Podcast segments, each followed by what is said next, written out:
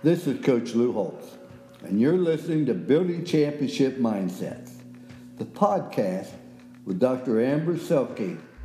Ladies and gentlemen, welcome back to Building Championship Mindsets, the podcast. This is your host, Dr. Amber Selking, where we are in season seven entitled Mental Minute. Your mental minute for today is character is revealed in adversity.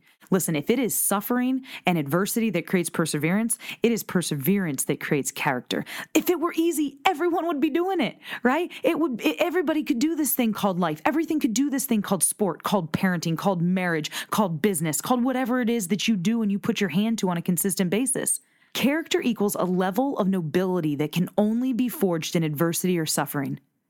It's adversity that reveals our character, right? Or lack thereof. So, your championship mindset training for today is to take an assessment of the character virtues that are coming out of you. When we are squeezed, what comes out? And what are the things that you are proud of that are coming out of you right now in this season of adversity?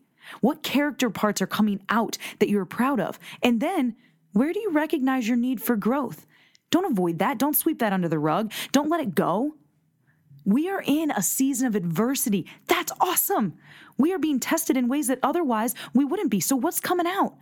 And don't be mad at yourself or disappointed in yourself. Just be real with yourself. What are the parts you're proud of? And what are the parts that you know you need to grow in? Just take an assessment today and then figure out how do you take steps in those areas. Thank you so much for being with us. You've been listening to Building Championship Mindsets, the podcast. This is your host, Dr. Amber Selking, and from the locker room to the boardroom, I just want to challenge you to continue building your championship mindset.